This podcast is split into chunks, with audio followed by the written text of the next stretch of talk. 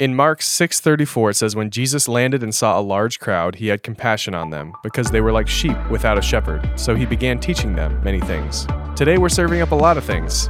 Not all of it is very appetizing. This is day 8. Welcome to the Journey Through Mark podcast, where every day we set aside space in our lives to experience God's word. Together, we'll discuss the context and meaning of each passage and how the book of Mark can help us understand more about who God is and the story he's writing for each of us every day. Welcome back to day eight on the Journey Through Mark podcast. We're still here for now. Gang's all here. for now. Gang's all here. Hey, Brendan, I have a question. Yep. If you could make one wish, what would it be? One wish. Yep. One like decree and it had to happen just around the world. Uh, I mean, You get one thing. What do you I want? Don't wish for the end of coronavirus. what do I? No, no, no. That's a given. That's everybody's number one. Oh, okay. That's num- That's that's like number one. world yeah, peace. that, that's world. That's world peace right now. What's next? Like for me personally. Yes, for you personally. This is your personal, selfish. Oh man. Well, I want to go back to Europe, but I can't. So So you've got one decree, and you want to go on a trip. Open the travel ban. Wait, wait, I don't know what. It's like this is. It's like Aladdin. Aladdin was like one of my favorite movies, and it's like you Okay. got three, and the wishes always get bigger and better because you're like, I don't know what to wish for, and then you finally realize, well, I can, can wish to be the most powerful genie in the world, and then it backfires, and Itty bitty living Wow, space. this is. uh Hey, Melissa. Wow. it's hard to. If you hard had to one know. wish, like one decree that you could proclaim across the land, what would it be? Man. Oh, wait, you're talking Oh, decree. Yeah, I- Wait. You're talking I- about like I'm king, not like Sure. I wish for Sure. one thing. Yeah, any of Okay. that. Melissa, you can go ahead. no, you anyway, got but really excited. Were you? No, no, You I'm got just- very ready for philosophical, is what Well, you did. now I I was know- not expecting that. I understand where you're going now. I thought it was like, what's your one wish? that you actually want to be More wishes. Aladdin. no Prince magic Ali. involved. No magic involved. What do you wish for? I mean, this sounds so cheesy, but I think it's like that everybody had food to eat. Is that like a given? no, like it that just that's shows kind how of what like a kind heart you have. Oh, well, I mean, is. there's just like so much poverty and so many people that die from not being able to eat. And Mm-hmm. so I think that I wish that everybody had food. Great wealth redistribution. Yes, there Great. you go. Get to the voting booth. 2020. Get in line. Brendan, what about you? Did you figure it out? This has a lot to do with like infrastructure and things like that. I mean, this is Great. much It's bigger a than decree. it's This not is a happening. decree. Yeah, no, you let's can do name it. it. It no, has to I mean, it, I think to play off Melissa's, I think there's like so many places in the world that don't have access to clean water. How do you Mm-hmm. find a way to share that? I think about our healthcare systems around Mm-hmm. the world, in America, but around the world. Like, how do you make healthcare affordable for everyone? There's so many people Yeah. who just don't have access to some basic things that are available. And like, how can we help people get access to those? You know, Mm-hmm. basic medical treatment that would help save a lot of lives. it's honorable. Well, this went to a much deeper place, much more quickly than I expected. I I'm sorry. I was gonna wish to be able to like fly, you know, See, something but like that- that. that's Yeah. my point. Is it a wish or is it a decree? I would have What do wished you ask for I for? decree that I'd like a jetpack. a million wishes. I want Those my own exist. plane to fly wherever I can go there you go. after the travel ban is lifted. Water and Exactly. jetpacks. Water Food and and jetpacks. jetpacks. there you go. for everybody. Well, today there's some weird wishes that happen to kings. There's some different leadership that's happening. It's all a little bit confusing, but let's make some sense out of it. Brendan, why don't you take us through our commentary for today? Day 8 A Tale of Two Kings. A major portion of today's reading tells the story of John the Baptist's death. At first glance, this seems like an odd story to be placed at this point in the book. John had been a major figure early on, but he hadn't been seen in five chapters. What's more, this story is told as a flashback. By this time in Jesus' life, John had already been killed. So, why did Mark tell the story of John's death in this part of the book?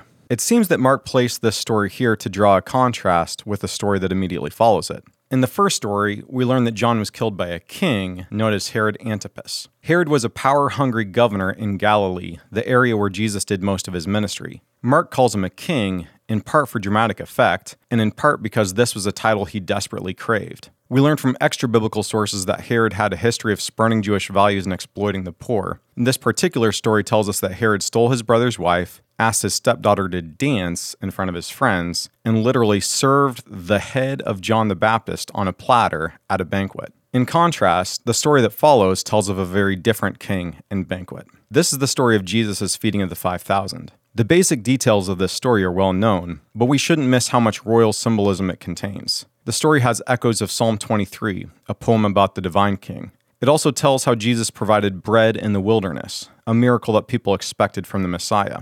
Most importantly, Mark says that Jesus had compassion for the crowds because they were like sheep without a shepherd. This was biblical code language for people without a king. In other words, Jesus looked with compassion on the people that Herod had failed to lead, then he showed them the kind of king he would be. This is so relevant for us today. We live in a world where leaders all too often exploit those under their care in their insatiable pursuit of power. Jesus' deeds show us a different way. The kingdom of God is not characterized by oppression, but by compassion, so we should live compassionately too. When we feel hurt by those in power over us, Jesus' actions can be an encouragement. We are seen and loved by a compassionate king.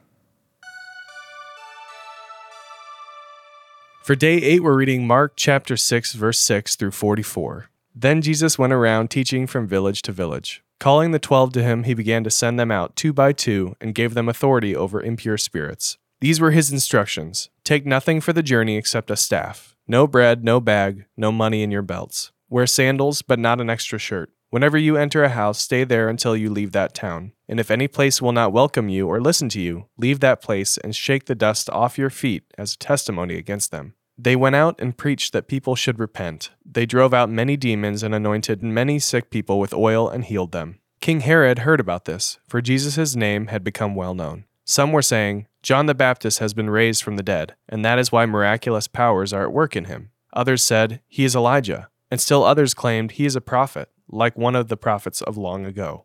But when Herod heard this, he said, John, whom I beheaded, has been raised from the dead. For Herod himself had given orders to have John arrested, and he had him bound and put in prison. He did this because of Herodias, his brother, Philip's wife, whom he had married. For John had been saying to Herod, It is not lawful for you to have your brother's wife. So Herodias nursed a grudge against John and wanted to kill him. But she was not able to, because Herod feared John and protected him, knowing him to be a righteous and holy man. When Herod heard John, he was greatly puzzled, yet he liked to listen to him. Finally, the opportune time came. On his birthday, Herod gave a banquet for his high officials and military commanders and the leading men of Galilee. When the daughter of Herodias came in and danced, she pleased Herod and his dinner guests. The king said to the girl, Ask me for anything you want, and I'll give it to you. And he promised her with an oath, Whatever you ask, I will give you, up to half my kingdom. She went out and said to her mother, What shall I ask for? The head of John the Baptist, she answered. At once the girl hurried into the king with the request I want you to give me right now the head of John the Baptist on a platter. The king was greatly distressed, but because of his oaths and his dinner guests, he did not want to refuse her. So he immediately sent an executioner with orders to bring John's head. The man went, beheaded John in prison, and brought back his head on a platter. He presented it to the girl, and she gave it to her mother. On hearing of this, John's disciples came and took his body and laid it in a tomb. The apostles gathered around Jesus and reported to him all they had done and taught. Then, because so many people were coming and going that they did not even have a chance to eat, he said to them, Come with me by yourselves to a quiet place and get some rest. So they went away by themselves in a boat to a solitary place. But many who saw them leaving recognized them and ran on foot from all the towns and got there ahead of them. When Jesus landed and saw a large crowd, he had compassion on them, because they were like sheep without a shepherd. So he began teaching them many things.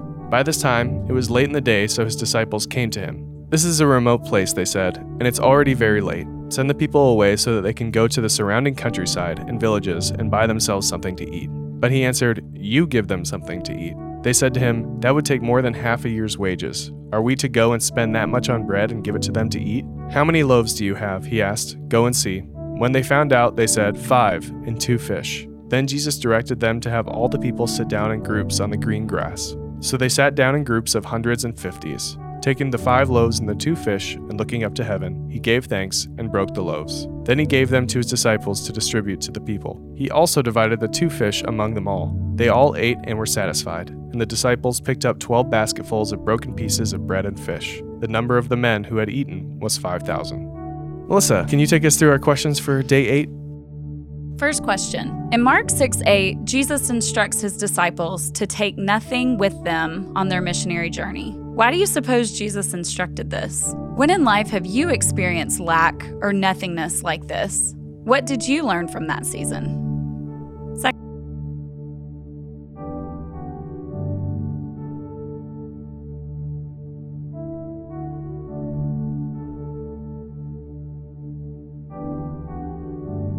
Second question. Mark 6:26 tells us that Herod was greatly distressed about his stepdaughter's request. He knew what was right in his heart, but he didn't want to look like a coward, so he killed John. This is yet another example of someone who was seeing but never perceiving. He was like the seed that was choked by the desires for other things. When have you felt similar distress about how others perceive you? How do you find the resolve to stand up for what's right even when others seem to choose what's wrong?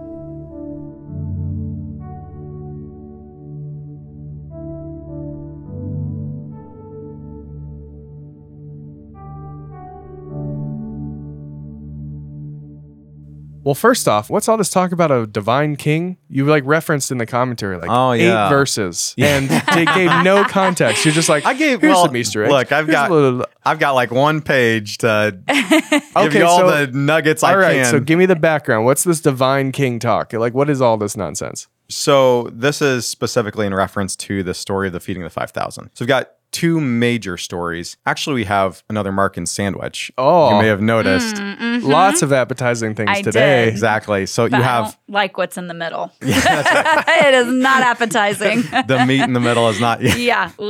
you have the story of the sending of the disciples, the story about John the Baptist and he becomes the food, The meal. the meal. He's the substance in the inside. it comes Mm-hmm. back really quickly to the apostles again. It says they came back and reported Mm-hmm. Jesus Yeah. what they did, something Yeah. like that, right? And then you get this story about the feeding of the 5,000. And so we could actually start by analyzing that sandwich and like what's going on there. But I think what's more interesting to me is how the major stories, John the Baptist and the story of the feeding of the 5,000, sort of compare Mm-hmm. and contrast. And the story of the feeding of the 5,000, like we know the story well. You've learned it since you were three years old and whatever your version of Promiseland was, right? Right. So it's a story about how Jesus obviously multiplies food, has compassion, but has all these royal illusions. A lot of things in this story that are reminiscent of Psalm 23. Psalm 23 is that famous psalm, mm-hmm. the Lord, Yahweh, is my shepherd. Well, the word shepherd, that's a word that in the ancient Near East referred to kings. Think of like the famous Babylonian king Hammurabi. You remember his Yeah. law code? He Even talked- just like for the Israeli people, like, for the Israelites, like yeah. David as a shepherd Yeah, well, king. yes. Like, so he's a mm-hmm. shepherd who becomes a king. Mm-hmm. Yeah. And there's a reason why they harp on that as part of his background is because he becomes the shepherd of Israel. And so when you tell the story of the shepherd of Israel, you talk about his background as a shepherd. Mm-hmm. But this is how people in the ancient Near East and in the Bible, especially, talked about kings. And there are lots of allusions to that in this story. Notice, for example, what Jesus does in chapter 6, verse 39. It says, Jesus directed them to have all the people sit down in groups on what? Green grass. Here's the other fascinating thing. So it's called a remote place. It's the same word translated as wilderness oh. Okay. in Mark chapter 1. So this is like a desert place, although it's not really because this is right by the Sea of Galilee. Sounds But lush. it's that, which is why they translate it as remote place or hmm. solitary place. But you have these allusions to like this desert place, but there's green grass. And if you think about Psalm 23, what does it say Makes in verse 2? The Lord is my shepherd, I lack nothing. He makes me lie down in green, Green pastures. pastures. That's just one of multiple allusions to Psalm 23. Hmm. You also have allusions to the story about Moses providing manna in the wilderness. yeah. You have bread from heaven. Well, here we have multiplication of bread in the wilderness. Jesus is like a new Moses, but he actually does things that are greater than Moses. And then last thing I want to point out is in verse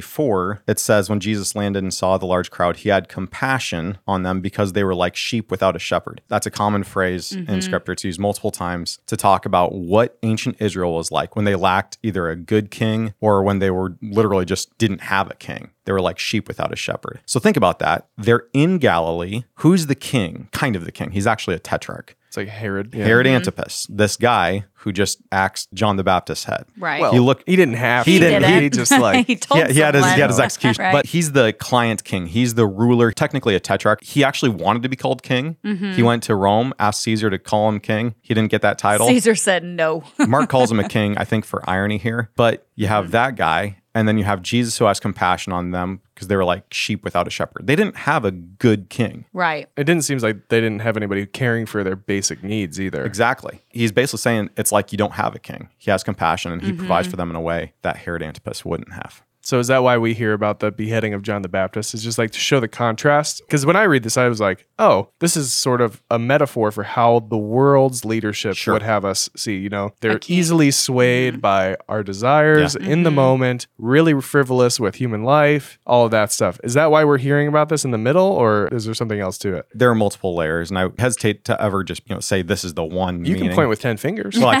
Just be like, over here. all these different Yeah. because there are different things going on. Just Yeah. like I told you in this story, you have all these allusions to Psalm 23 and Acts. I mean, you have multiple layers of things going on in the story of John the Baptist. Obviously, it's comparing the two, showing here how kings rule in the Mm-hmm. world. Yeah. And Herod Antipas is a lot like a lot of kings. And Jesus is very different. And I think it's, of course, setting up contrast between Jesus and all types of kings in the world. I also think in some ways it's showing how Jesus, and not just Jesus, but the apostles, are going to have to experience things like John the Baptist. This this brings us to our sandwiching piece because they're sent out on a mission. If you remember the very beginning of the book, what does John the Baptist do? He preaches, repent, the kingdom of God is near, this sort of stuff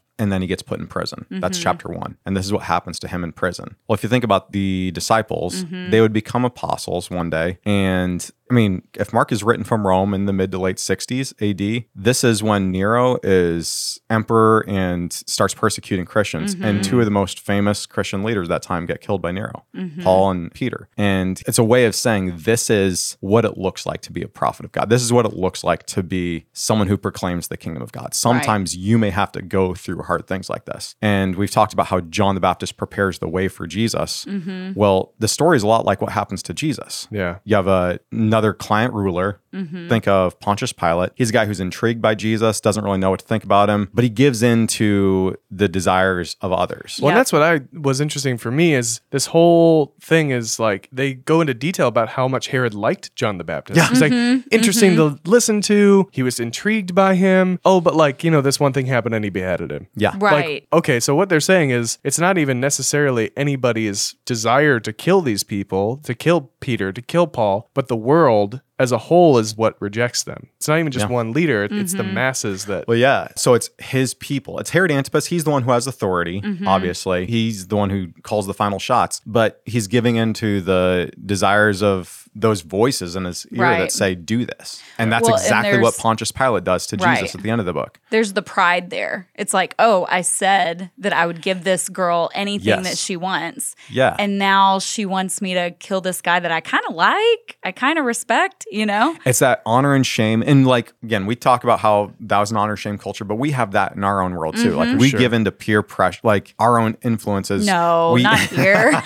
really because I have only bought the normal allotted amount of toilet paper for the next month. And everybody You- else Wait a minute. Wait a minute. You were able to buy toilet paper? Yeah, I bought it like a week ago. Yeah. And I just bought the normal amount Right. that I would buy for, For the your month. family. I'm trusting in our logistics that there will be more They'll- they'll in the next out. Faith over couple of fear. weeks. But just in our current time, that is what's interesting to me is there's this level of power versus compassion Mm-hmm. and how it plays into leadership. Yeah. Because the masses would have you believe and think one thing about these people John the Baptist, Peter, Paul, Jesus. They're all persecuted by the masses. And yet you have one person of power who can make the final call. Hmm. And they choose to go with the masses. right. And what does that say about leadership in our current day and age? So here's my question How do we live with compassion in a world that really values power? And how do we know when leaders are living in the way that they should be? What are the signs that leaders are living with compassion rather than just going for the power? So what I'd say is I'd start by looking at how Jesus does it. How does Jesus do it in this story? But mm-hmm. look at the whole gospel mark and how does Jesus express leadership? One way we can talk about him is he's a servant king. Mm-hmm. Mark 10, 42 through 45. You have two of his disciples who have a jacked up idea of what the kingdom of God is going to look like. They ask for seats of power when he comes in his mm-hmm. glory. And he says, You're going to have seats with me. You're going to have to drink the cup that I drink, but that's not a cup that you really want to drink. And he says, When the Son of Man came, he came not to serve, but to be served and give his life as a ransom for many. So this is the type of king we have. We have a servant king. And I think for us, because we have our own spheres of influence, there are all sorts of people have authority in our world. Mm-hmm. I think the way authority should be manifested according to Jesus is through acts of service, Yeah. through servant leadership. Right. And so what does that look like in our world? Mm. I think like at work, it looks like empowering your employees if you have authority over them. You know, I mm-hmm. heard a story just this last week about this guy. He makes a million dollars a year, mm-hmm. works for a company, decided he wanted to raise the wages of his employees to $70,000 a year. The company didn't have the revenue to do this. So So he decided he was going to cut his salary for the next few years to $70,000 so he could actually raise their salary. And this may just be a temporary thing. He may not do this forever. Right. But it's a decision he made because he knew this was in the best interest of his employees. And Hmm. it's like doing radical things like that. I mean, that's the type of king Jesus was. Yeah. Right. And so if we're going to live as Christians, as members of the kingdom of God in this world, that's how we should exercise leadership as well. I think it's always easy to say that in order to be a servant, we look to Christ and see how he served others. And just over these past few days, we've talked about how he eats with tax collectors and sinners and he sits with people that are not like him. And not only does he sit with them, but he serves them. Yeah. And I think, Brendan, you hit it right on the head that in order to have compassion for people, we have to get with them. We have to be, That's really you know, good. We can't be where know what they they are. need Yeah. if we're not with them Right. at all. Yeah. And so you look at these two stories. Mm-hmm. Who is Herod Antipas eating with? Leaders. Mm-hmm. the people in Yeah, I mean, yeah, Military the leaders, kingdom, their yeah. generals, yeah. says in verse 21 on his birthday he gave a banquet for his high officials military commanders and the leading men of galilee who is jesus eating with it's not these types of people he's eating with Right. the hungry the poor the destitute He's those going who are, into the villages. yeah and- he's going yeah. into villages and they're Mhm. drawn to him they come to him and those are the types of people he's with Well, and that's another sign of a good leader, a good shepherd. We talked about this earlier. Jesus is the shepherd because that's how they viewed kings as like shepherding people. So that's another sign of good leadership is when you care about and see the needs of others and you have compassion on them, like it says in this, and you act. Compassion is not the desire to Yeah. just wish the best for somebody. Right. You actually have the power to And- take To action change and you do yeah. it, right? You know, we can look at this on a high level, even around the world and government, whatever. But even this comes down to us today. Mm-hmm. We Right. can look around and even right now with all this virus stuff going on, and we can see what everybody else is doing, Mm-hmm. and we can buy into that chaos. We can buy into the peer pressure of what everybody else is doing. Well, if they think that they need that, then I probably do too. I need to act in the self interest of me and my family, right? Right. But we have an opportunity right now to show this sort of leadership, Mm-hmm. to rise above what everybody else is asking for or doing, what Mm-hmm. the world says that we need, and start looking out for other people. And this is when we will show people that we have a better example of what leadership is Mm-hmm. in our world, right? yeah i think it's you hear the stories about people who are providing for the needs of those who are getting laid off. Or think of simple sacrifices companies are making where like they talk about how the first hour of the day a lot of these stores they're just opening up their stores for people who are elderly or who have compromised immune systems. I don't know how they're going to enforce that but like that's a decision we all have to make together Mm-hmm. to make sure we can take care of those who are in need. And there's an opportunity here. I mean this is a really scary situation. And again we can act out of our self-interest. We Mm-hmm. can also embrace the opportunity to show christ to a world that is really struggling with fear right now when I think it's an opportunity to be seen differently. It's very scary to go up to somebody and talk cold about what we believe. Even in, you know, in the press, Christians have gotten somewhat of a bad rap, right? Right. but the values that we really live by based on biblical principles are actually incredibly great for everybody. Right. Like if we all lived like this, our world would look radically different. They'd look similar to actually your guys' two wishes from the very beginning mm-hmm. for the world. it's that idea of just loving God and loving others. Yeah. And, how are we serving them through loving them? I heard this story this week. It's kind of cool because you're hearing all these crazy stories, but then I think you're hearing these stories of like acts of kindness and things that companies are doing, like you said, to provide for their people. And I heard this story of, I think it was a woman or somebody that printed out these cards and went through the apartment complex and just like slid them under the doors. And basically, it was just asking basic information like mm. age, health, you know, do you need anything? And if you do, just slide it back under the door. And so it's just kind of this idea of checking on your neighbors, seeing what the need is, and then saying, hey, I have plenty. Let me help you. Like, Yeah. let me give to you. Even though we're not in physical contact with everybody, I think it's just a way. How can we think outside of the norm and serve people in a way that is showing compassion to them? I mean, you touched on in that story, being aware of your surroundings, who's involved Yeah. in the players, who doesn't have what they need. Mm-hmm. Right. That's a key part. You asked this question when in life have you experienced lack or nothingness like this? Mm-hmm. And what did you learn from the season? Yeah. Like for me, I've been to, you know, five continents, a lot of rural areas. I've seen a Mm-hmm. lot of different types of poverty. But every time I go back to Haiti, it's striking Mm-hmm. how just difficult it is to live there. Mm-hmm. And I mean, there's a lot of places around the world that feel similar ways, but there's something intangible when you go to walk in some of these places and the realization of what people's day to day is like and the reality of what it's like to live on, you know, what is five cents a day for Right. us and how difficult that really is. It's really striking and it does make you want to sort of root out the injustice of the world that brings about mm-hmm. that sort of difficulty. Yeah, but then like you, I've been on a lot of serving trips and just been able to be in a lot of places in the world that do struggle with those things. And the wild thing that I see more than anything is that they have so much joy Yeah.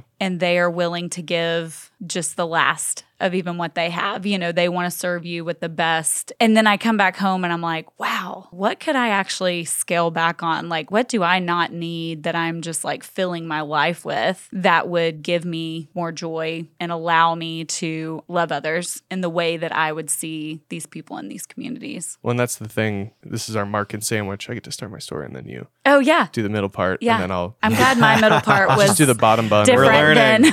I love it. But I didn't behead anyone. right yeah but that's the thing about going to these places is Mm-hmm. their life is so straightforward so black and white we complicate things so well in this country partly by nature but also just by how much noise there is around us Mm. and that's the interesting opportunity right now too is if we're all working from home Mm-hmm. nobody's in school we're not allowed to go out there's a lot less complexity in our daily commutes our daily life Right. so we have an opportunity to embrace what a lot of the world deals with every day, which is how do we look around in our community and help each other? Mm-hmm. How do we stop trying to manage the chaos of our lives mm-hmm. and focus on our community and how to help each other? That's what Jesus did. That was his clear calling while he was on earth.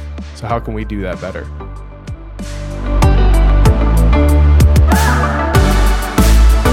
Thanks for joining us for the Journey Through Mark podcast. If this is your first time, we're so glad you checked us out.